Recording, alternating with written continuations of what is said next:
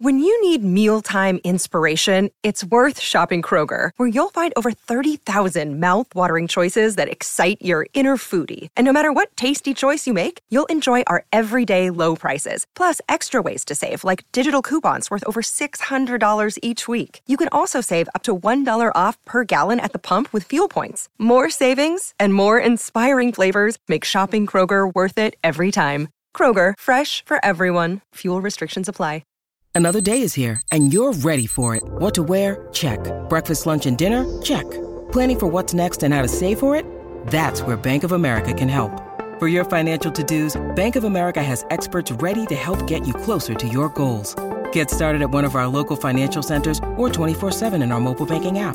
Find a location near you at bankofamerica.com slash talk to us. What would you like the power to do? Mobile banking requires downloading the app and is only available for select devices. Message and data rates may apply. Bank of America and a member FDIC. Warning. The following episode contains depictions of animal abuse and implicated sexual violence. Viewer discretion is advised. Hi, welcome to Dead and Roasted. What can I get you? Oh, are you going on break too? I have to say, it's been quite the stressful shift so far. What with all the new shipments of coffee beans actually being someone's fingernails and whatnot, how does that even happen? I mean, the flavor was nice, sure, but still, we can't go selling that to customers now, can we? Ah, but I know why you're here. Not just for a brief respite, but because you want to hear yet another story from someone out there who encountered the horrifying while working. Well, I've got just the delight for you today. Just one story, but it features a young girl who works as a pet sitter for the families in her community. However, a relaxing weekend pet sitting quickly turns into a hellish fight for survival. I do hope you're ready to be scared, because when you clock in, you may never clock out. This is a tale from the break room.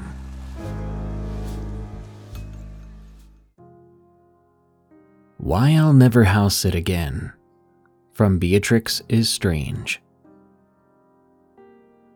When I was around 15 years old, I house sat, dog sat, and babysat quite frequently. I'd begun to get a reputation around school of being a reliable person who wouldn't throw parties or anything of the sort when I house sat.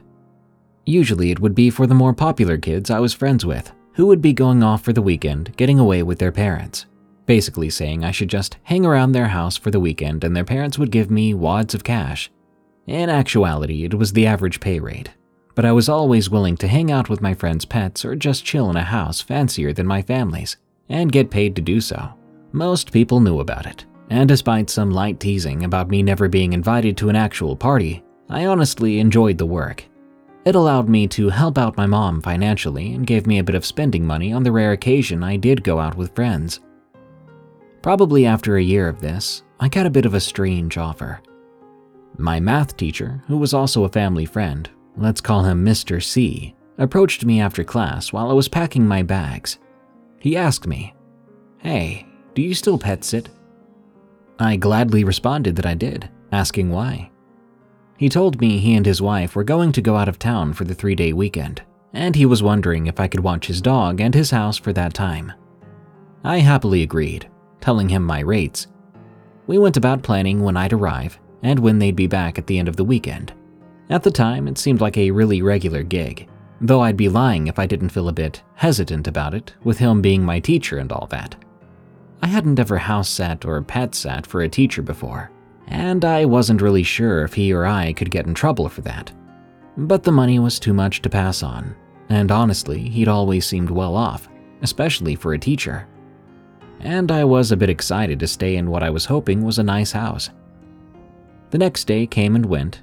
After school and my photography club meeting, I was on my way over to Mr. C's house. I told my mom about it the day prior and promised I'd call her once I got to the house and after they headed out, so she would know I was safe. I drove to the address he had given me, and it was legitimately in the middle of nowhere, about 10 miles out of town in the desert. For privacy reasons, I'll just say I lived in the Southwest, but I won't go into which state or city I lived in at the time. Suffice to say, it was really quite beautiful there, and felt very much like a nice private getaway. His house itself was a nice adobe style building, with a wall going around it. I parked next to his and his wife's cars, texted my mom that I made it there safely, then headed to the wooden door of the outer wall that led into his front yard. I knocked, and in case they were inside, I loudly spoke Mr. C, it's B. I'm here to dog sit. For a moment, it was just silence, so I knocked and yelled again. Mr. C? It's B. I'm here to house sit. After a moment, I heard footsteps on gravel. Finally, he opened the door. Oh, hi, B. Let me show you inside. The yard was gorgeous and wrapped around the whole house, from what I could tell. Mr. C led me inside through the front door, which I noticed was mostly glass. There was a guest bedroom, which I would be staying in, the master bedroom, which he asked me to avoid going into, as he felt uncomfortable about it, and if I'm being honest, I did as well. There was the kitchen and dining room, which were both very open, and while going through them, Mr. C said I could help myself to whatever they had in the fridge. We then went on into the living room, which had one couch and one recliner and a massive flat screen TV. Mr. C said I could watch whatever I wanted. He also pointed out where the bathrooms were and then asked, So, you're ready to meet the dog you'll be watching? I nodded, and he opened their back door, a second sliding glass door, and let in this massive dog. He was a mutt to be sure, but if I had to bet, he definitely had some Great Dane in him. This is Roscoe, Mr. C said. Despite how big of a dog he was, he was extremely calm and cautious, and he approached me very meekly. We feed him three times a day, four scoops of dog food. He pointed to the large tub of dog food in the kitchen. It was just about the same height as the counter, and we usually have to refill his water bowl twice a day. I nodded and repeated back the amount he ate and drank. Mr. C continued. You'll need to clean up after him in the yard daily, and maybe take him for a walk or two every day. His leash is by the doghouse outside. I glanced outside and saw the doghouse. It was one of those igloo shaped ones, along with dozens of toys scattered across the yard. Okay, anything else I need to know? I inquired. Hmm, not that I can think of, really. Oh, he's allowed on all the furniture and stuff. Just make sure he's inside once it's hot out. Of course, it's been super hot lately. Mr. C nodded. Yeah, and uh, other than that, Roscoe loves to roughhouse, but just make sure he doesn't break anything. I gave another nod and smiled, then crouched down to pet Roscoe some more. He didn't really seem like the roughhousing kind of dog at all, but maybe he was just nervous since I was new. Anyway, I think that's everything. And thanks again, B. We left 50 bucks on the counter for pizza if you wanted to order it any of the days you're here, and a spare key for you to use when you walk Roscoe. Thanks, Mr. C. You didn't have to do that. Oh, it's no worries, B. Thanks again. My wife and I have been wanting to get out of town for months, but we couldn't leave Roscoe here with no one to watch him. He walked to his room while talking and came back out holding luggage. Well, time to head out if we're going to get to the hotel on time. Thanks again, B. And with that, he headed out the door of the house and then the door out of the yard. I turned back to Roscoe and pet him some more. Hey, boy, want to watch some TV and relax? I'll be taking care of you for the next few days. He wagged his tail a bit much, still seeming squeamish. I walked over to the couch and he followed me, hopping into the lone recliner and curling up. I shrugged it off, thinking if he hadn't warmed up to me yet, that was fine. I'd just barely gotten here after all. I texted my mom again that they had left and that I was still okay. I then turned on the TV and clicked over to Netflix. There was Mr. C's profile, Mrs. C's profile, and a guest one. I was tempted to look through what shows Mr. C had watched, but instead clicked on guest. I turned on a horror movie. I think it was one of the paranormal activity movies. I know they had those on there for some time. I settled in for the night after I called to order an extra large Hawaiian pizza. I did open the front sliding door so I could hear when the pizza got there. The cold desert air mixed with the horror movie led me to bundling up under the blanket that was on the back of the couch. Once I heard the knock from the pizza delivery guy, I jumped out of fear. Then, after a moment, I realized it was just my pizza. So I ran to the kitchen, grabbing some of the money, then ran outside. I opened the wooden door slightly and peeked out. Hi, one large Hawaiian? Yep, that's it, I said with a grin. I paid the amount and gave a good tip due to how long the drive was. Back inside, the TV was off. That was weird because I thought I left it on. I placed the pizza down in the kitchen, closed and locked the front door, and walked into the living room. Roscoe was now cowering in the corner, and the TV remote was on the floor next to the blanket I'd tossed off. Oh, I'm sorry, Roscoe. I didn't mean to throw the remote, I said, reaching out my hand. He whimpered and crawled over to me. I pet him as he whined until he stopped, and from there I led him over to the couch. He hopped up and walked in a circle before plopping onto the couch. I went and grabbed some pizza on a plate, making sure to close the box. Hoping to lighten the mood, I watched some sitcoms until bedtime, before heading to the guest room with Roscoe and getting into bed. He actually hopped up onto the bed too, and seemed to pass out right away. I, on the other hand, found it hard to sleep. Taps and thuds kept happening throughout the night, but I assumed it was just the house settling, and I wasn't used to it yet. The next morning, I eventually woke to Roscoe pawing at the door, whining. I opened it and he ran to the back door, so I let him out. While he was busy doing his business, I went over to my pizza to grab a slice or two for breakfast. But there was something wrong. I remembered closing the box, but there it was open, and a few more extra slices were missing. At first, I was a bit weirded out, but I quickly assumed I had just eaten more than I remembered the night before especially with how in and out of the kitchen I'd been. I went ahead and grabbed a slice of cold pizza and ate it while putting my shoes on. Then I went to grab Roscoe's leash. Roscoe was very hesitant to go on the leash, but once I clipped it on him, he seemed like an entirely different dog. He was jumping around and barking in joy. I remember saying something along the line of, Well, it's good to finally meet you, Roscoe. Before heading out for the walk, I made sure to lock the front and back door. Then we headed out the gate. I was greeted by the dirt road, as well as mine and one of their cars out front. I walked him for about an hour, which honestly wiped me out. I wasn't used to walking any dog for that long before. By the time we got back, I was a hot and sweaty mess. Roscoe lapped up water eagerly as I scooped his food for him. I placed his bowl down, and while he was eating, I filled up his water. I then helped myself to another slice of well earned pizza.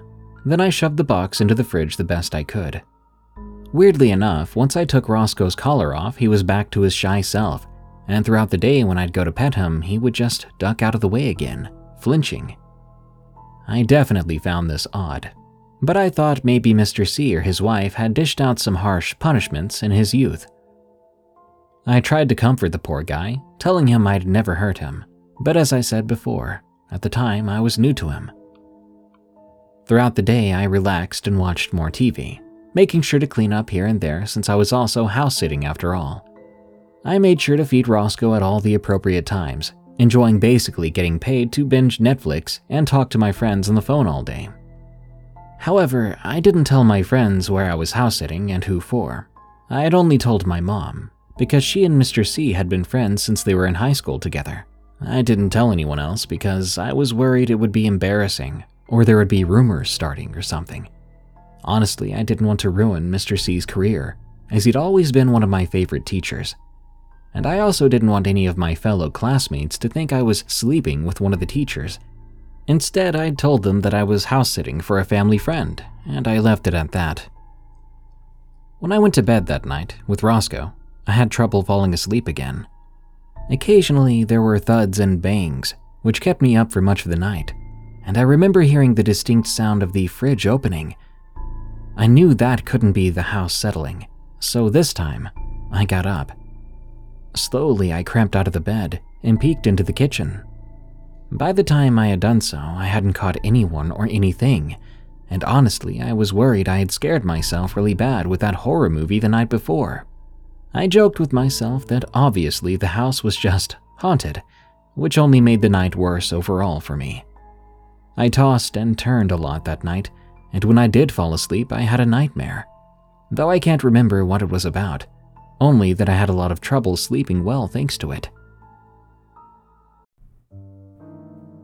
This episode is sponsored by June's Journey. What is horror to you? Monsters? Murder? Mystery? Well, if human monsters are your thing, June's Journey is the game for you albeit in a more light-hearted tone. June's Journey is a hidden object game with a thrilling murder mystery set in the roaring 20s. You play as June on the hunt for your sister's murderer. Discover clues through exciting hidden object scenes with beautiful and atmospheric illustrations and music. Victory brings you closer to new plot points and suspenseful answers.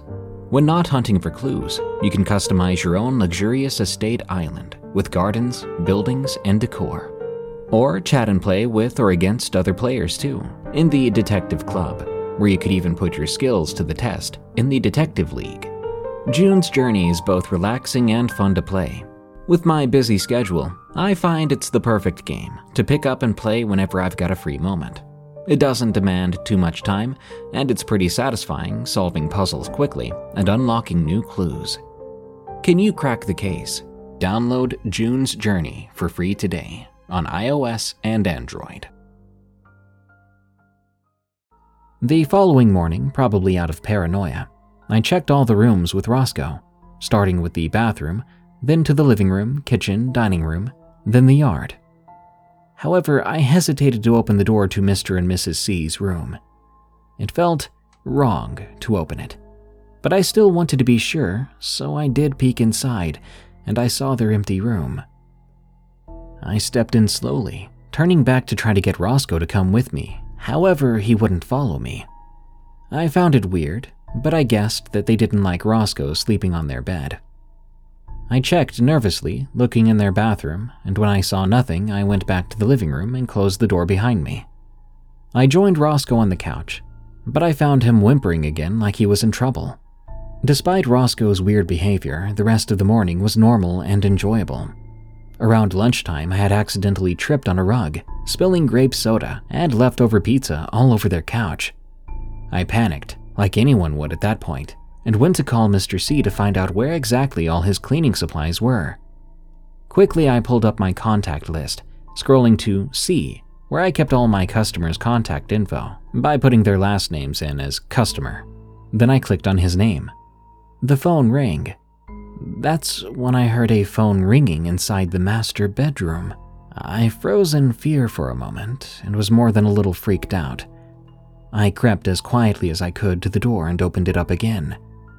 I walked in, and on their bed, I saw a cell phone buzzing away with my name on the screen as the caller.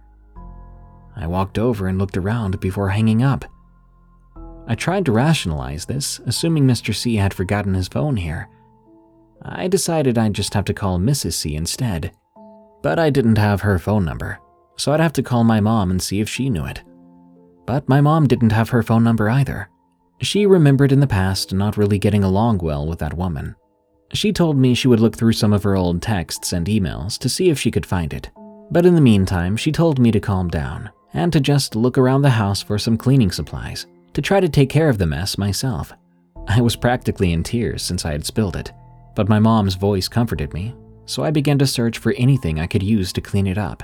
I ended up finding the laundry room and what I thought was the hallway closet, so I got some detergent, hot water, a sponge, and some towels, then went off to cleaning the seats. It took nearly the whole day, but I kept myself at it with the promise of stuffing myself with the other half of the cold pizza I'd left, and that I could try to play with Roscoe outside when I was done.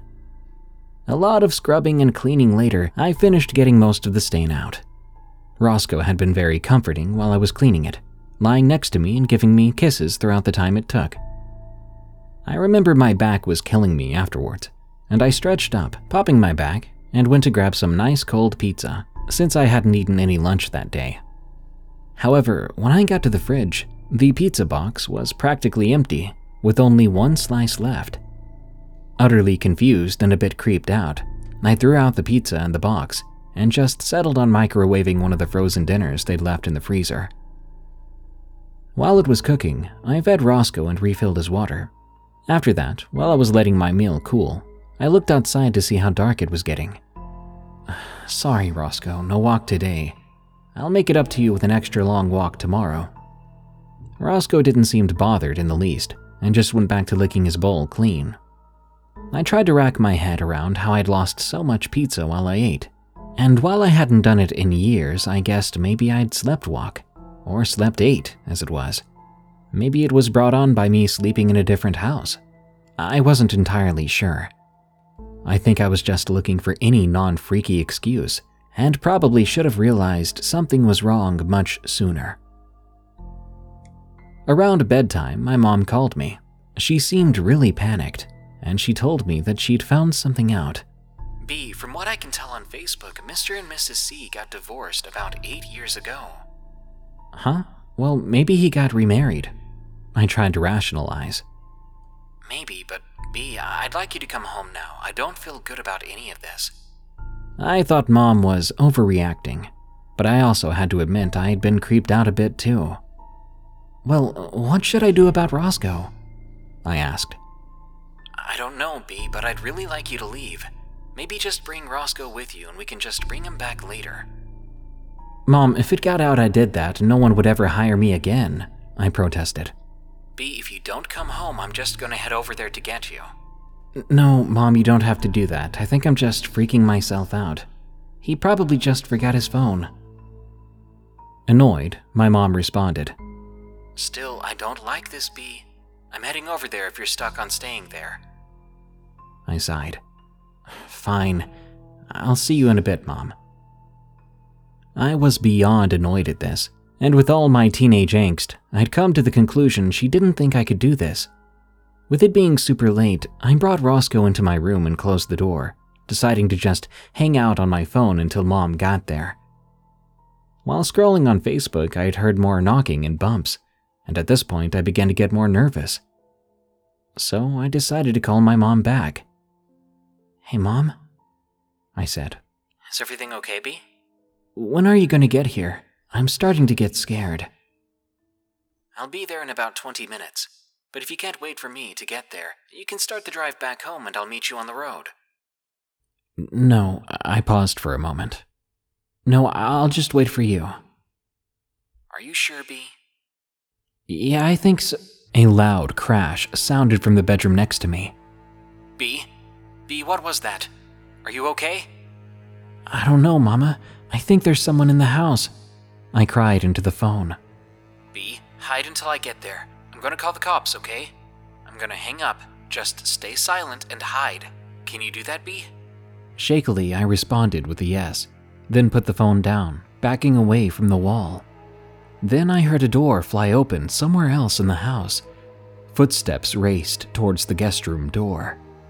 I ran over and slammed against it, locking it and stepping back. B, let me in. I heard an all too familiar voice on the other side. It was Mr. C. Again, he slammed against the door hard. Why do you have to ruin it by calling your mom, B? It would have been so wonderful. Tears were running down my face as he kept slamming into the door. I ran over to the window, opening it and kicking the screen out, but instead of running outside, I went and hid under the bed. Roscoe was barking and growling at the door, and as ashamed as I am to admit it, I just left him there, praying that Mr. C wouldn't get in. With the sound of splintering wood, I heard Roscoe whimpering. Dumb dog. I'm your owner. You don't growl at me. Then I heard a hard thud, and Roscoe yelped in pain. I covered my mouth to not start crying louder. Mr. C walked into the room. I watched his feet as he stood still for a moment. He swore and called me horrible names before running to the window and climbing out, shouting for me to come out and that I had nowhere to go, that he had already slashed my tires. Tears poured down my face. I crawled out from under the bed and checked on Roscoe. His ribs were at a weird angle, but other than being in pain, he seemed okay. I grabbed his collar, and I walked with him into the hallway and into the master bedroom. I was assuming he wouldn't go back and check there, so I closed the door, then called 911. 911, what's your emergency? There's someone trying to hurt me, I struggled to say through tears. Alright, sweetie, where are you? I told them the address. Alright, we have someone on the way but I can stay on the phone with you to keep you updated, okay? Okay. Now, is there anywhere you can hide? Yeah, I think so. There's a closet in this room. Good. Go there now. Are you alone other than your attacker? No, I have a dog with me. Okay, I'll let the team know. Bring him with you in the closet and close the door, okay? I struggled to answer but squeaked out an okay. I went to open the closet, and there I was, faced with something absolutely disturbing. All along the walls were pictures of girls from my school, with these disgusting things written with lipstick and Sharpie all over them. I dropped my phone and somehow forgot to pick it back up. I think I was just in complete shock. A large portion of them were of me, with what he wanted to do with me written on them, stains on a lot of them from what you can only imagine. I slowly closed the door and huddled down with Roscoe. By the time I realized where my phone was, I heard Mr. C busting down the door to his bedroom. Come on, B, open up. I can show you such a wonderful world. I promise I won't hurt you. He pleaded with me. I felt so sick to my stomach. I began to violently shake in fear and panic. I guess he had seen where my phone was as he then opened the door and stood over me with a rag in his hand. I would later find out it was chloroform. Then Roscoe tore from my grip, his mouth foaming in rage. Growling, he pounced on Mr. C, knocking him over. I ran out of the room, leaving Roscoe behind again, something I still haven't forgiven myself for doing to this day. I then ran straight out of the house. I ran through the yard, my feet crunching the whole way to the gate, and I swung it open. I didn't have my keys in my pocket, so I ran past my car and down the dirt road, crying as I ran. After running a few minutes, I saw lights on in the distance and ran towards them. My mother and the police had arrived. My mom had barely parked her car before running over to me to hold me, tears in her eyes, telling me she'd never let me go and that I was okay now. One of the officers stayed with us, the other continued to the house. A while later, a police car drove past us with Mr. C in the back. I remember his face, the way he glared at me through the window. Roscoe had been injured even more and was in critical condition. He was rushed to an animal hospital, and luckily, he made it through. My mom and I pushed and pushed to get to adopt him, and to this day, we have Roscoe, though he's much less of the guard he was when we got him, and more of just a big baby now. The police had found a lot of really dark things in that man's house terabytes of CP and bestiality on his computer, horrific journal entries about what he had done to Roscoe and how he wanted to do that to other girls at my school, but especially me. And despite being the victim, rumors grew and spread around school like wildfire. So my mom and I moved across the country to escape. If there's a moral to the story, I guess it would be this. Parents, if you ever have an uneasy feeling about something, do everything you can to make sure your kid is okay. I know I probably wouldn't be here today if my mother hadn't done all she could. Every day, we leave our most precious ones for much of the day with teachers who often end up being little more than strangers. And on the rare occasion, a teacher might be something more vile than a stranger, something predatory, someone you'd never in your wildest nightmare dare leave your child with. Well, looks like it's time for me to clock back in. I'll see you again on my next break with more tales from the break room. Until then, try to survive your next shift. Tales from the Break Room is a viewer submitted podcast featuring allegedly true scary stories that happened on the way to, on the way from, or at work. If you want your story to be narrated on the show, send it to us at eeriecast.com/submit. As of April 14th, we're paying 3 cents per word for stories that are approved and make it onto the show. Submission does not guarantee approval or payment. For a limited time only, PayPal only. Tales from the Break Room is an EerieCast Network original podcast hosted by Darkness Prevails. You can follow him on Twitter at Dark Prevails, and you can hear thousands more stories read by him on our other show, Unexplained Encounters. If you enjoyed this episode, please follow and rate Tales from the Break Room on Spotify and Apple Podcasts. You can also enjoy plenty more horror themed podcasts at eeriecast.com.